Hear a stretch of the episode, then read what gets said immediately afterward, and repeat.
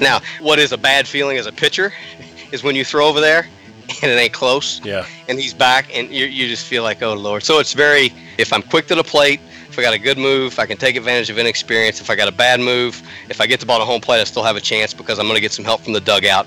If he steals, he's got to leave when I lift my leg. Yeah. And that's what I'm trying to do, reduce attempts. If you made me a pitching coach tomorrow, I'd say, okay, this is what we're working on first. Everybody's going to be quick to the plate. Because when you play teams like that, yeah. it, it's a nightmare. Yep. And if that's the easiest thing. But I think a lot of pitching coaches, and I, I it's hard for me because I wasn't a pitcher, but a lot of pitching coaches understand there's this like comfort level that they don't want them to be worried about being quick to the plate. But when you do play a team that everybody's a one one, one two to the plate, we got to pick our spots wisely. You're dialed in to the A B C A's Calls from the Clubhouse podcast, connecting our coaches with some of the best baseball minds in our game. Now here's your host, Jeremy Schiedinger.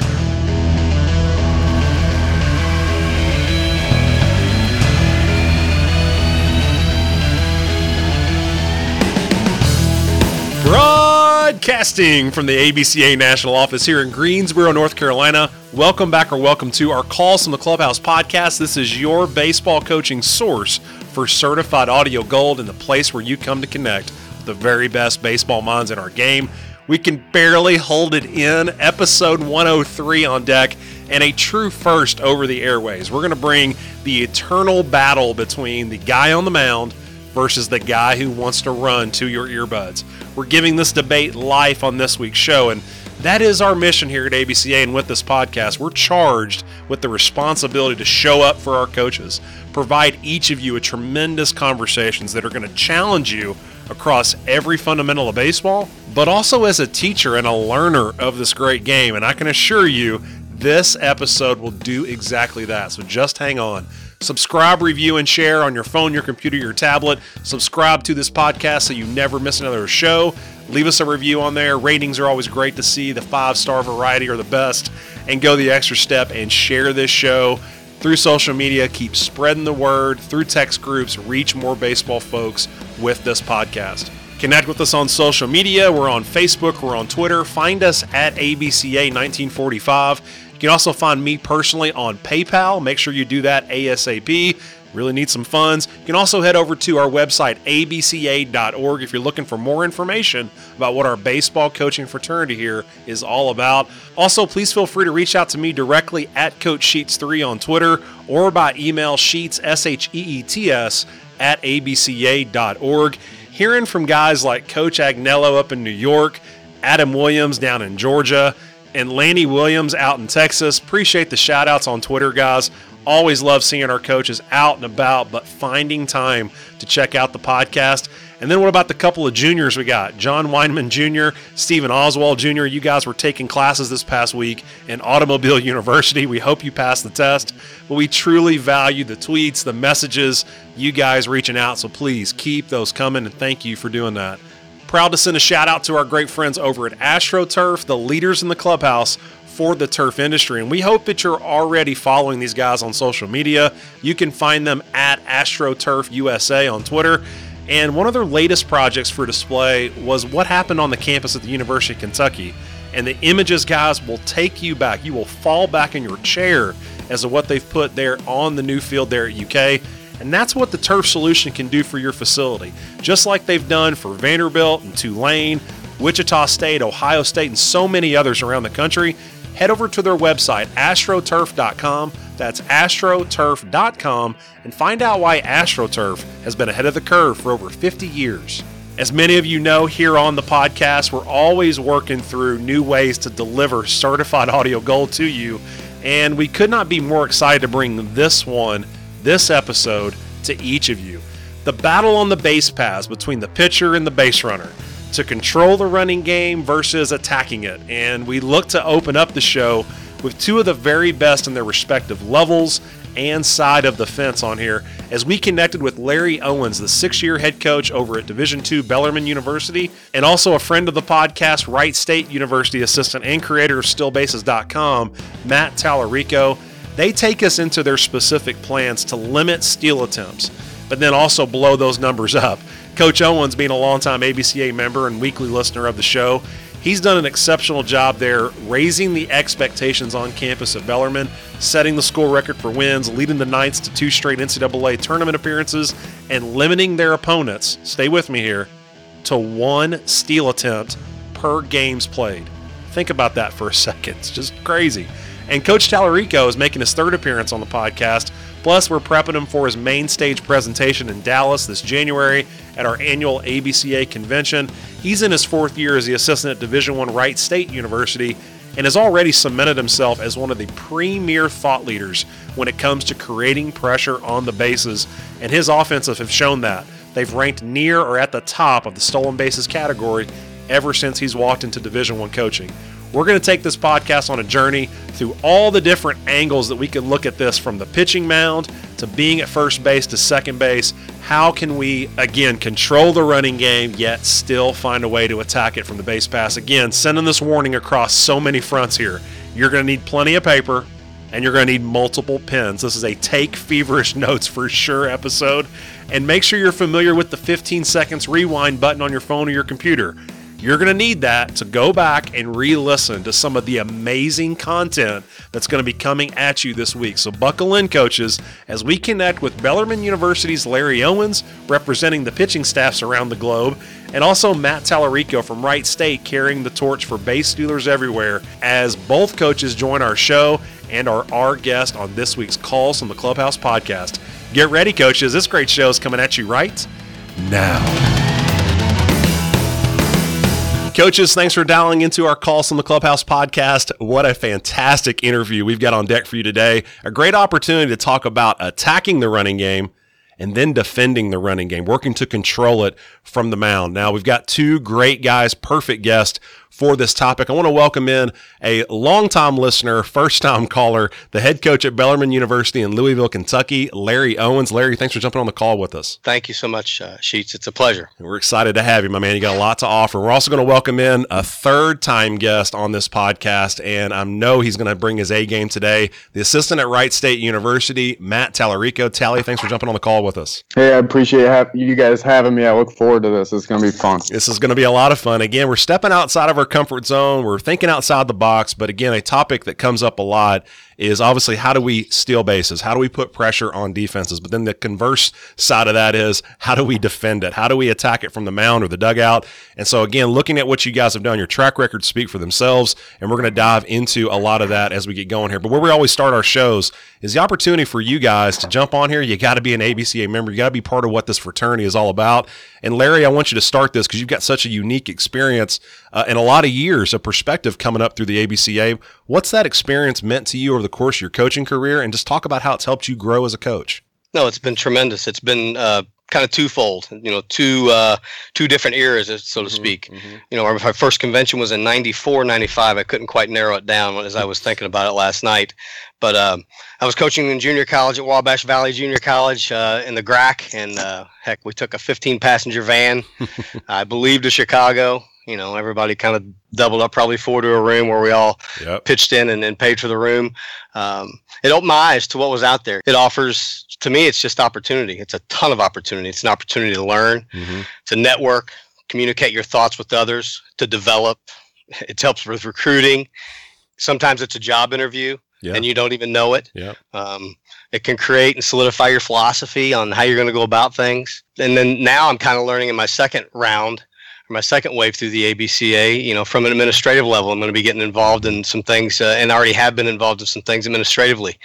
Um, and then, you know, lastly, it's energizing. It's, it, it kicks off the season. And so it's very energizing to get in and, and, and see what's going on with your peers and, and what's going on in the game. And it's just, yeah. it's just been a really good experience. It really opened my eyes on the front end. And then I was away from college baseball for about ten years. And now this is my sixth year back in, and it is just, uh, And wow, and it's different. You know, you and you're a big part of this, and I know there's a lot of other people involved, mm-hmm. but um, it is it is really, really grown um, since my first time around. So it's uh, it's just it's a great organization to be involved in. You know, obviously, especially if you're a baseball coach, and not even a coach, a fan or an enthusiast. I mean, sure. you know, it's for anyone, and it's uh, it's just a. It's been a great, you know, experience. That's awesome. Me. Thanks for opening that up, Larry. Same thing, Maddie, when you're looking at the A B C A and what's meant to you over the course of your career. And Uh, this is like maybe the second time you've had to answer this question, but let's see if you can give a great response in terms of how it's grown you as a coach, man. What, what's this yeah. meant being in this fraternity meant to you?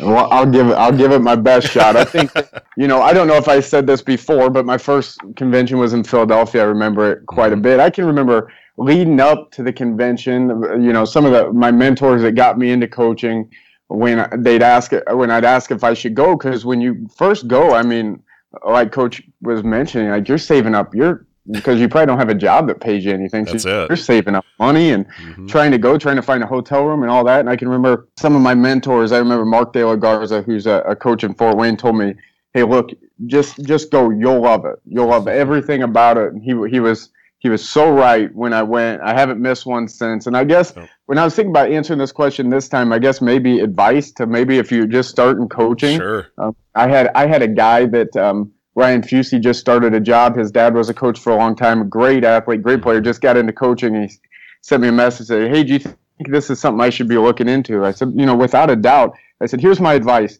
Go, though. I not only just go to the convention, go to the speakers. Mm. See, see whoever you can see and talk to whoever you can talk to, because some of my my best experiences wasn't it, sometimes it's from the guy that's like the biggest name on the list, mm-hmm. but some of it's a guy that I didn't really know a lot about, and I just sat and listened to him.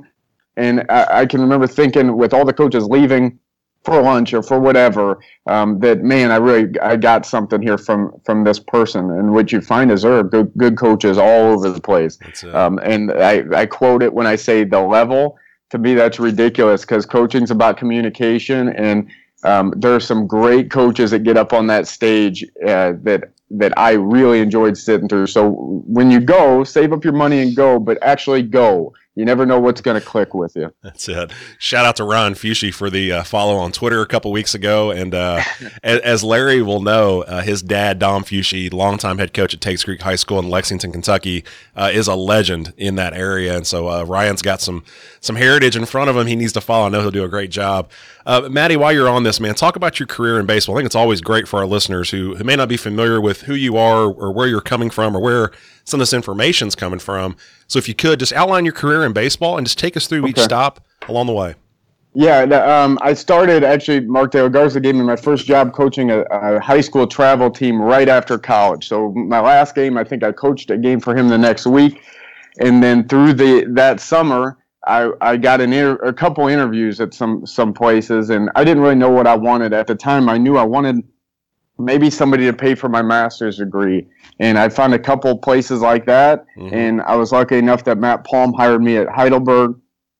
I was at Heidelberg for two years, and I went to Toledo for Corey Mee for a year. I was with Tony Vittorio at Dayton for five, and um, this will be my third head coach I've been under at Wright State. You know, Greg Lovelady, then to Jeff Mercer, and now Alex Sogard. So I've been pretty lucky with uh, the coaching tree that I've come from. And, you know, for me, That that first job was so important for me. We, for some reason, I didn't care. I, I, I just wanted to find a fit, kind of like when I chose a college, and I found someplace that really fit. And Matt Palm gave me a lot of ownership uh, in what I do, and that's what I recommend for coaches who are getting in. Find somebody that's going to let you work, because he let me work, and he let me screw up and fix my screw ups, and you know, screw up less, and then fix those screw ups, and. Uh, Out of it came, uh, you know, what, I, what I'm doing today with these guys and why I'm on this phone call. So I'm very appreciative to him, and then to Corey Mee, who let me do some stuff. I still can't believe him and Tony V let me try some of the stuff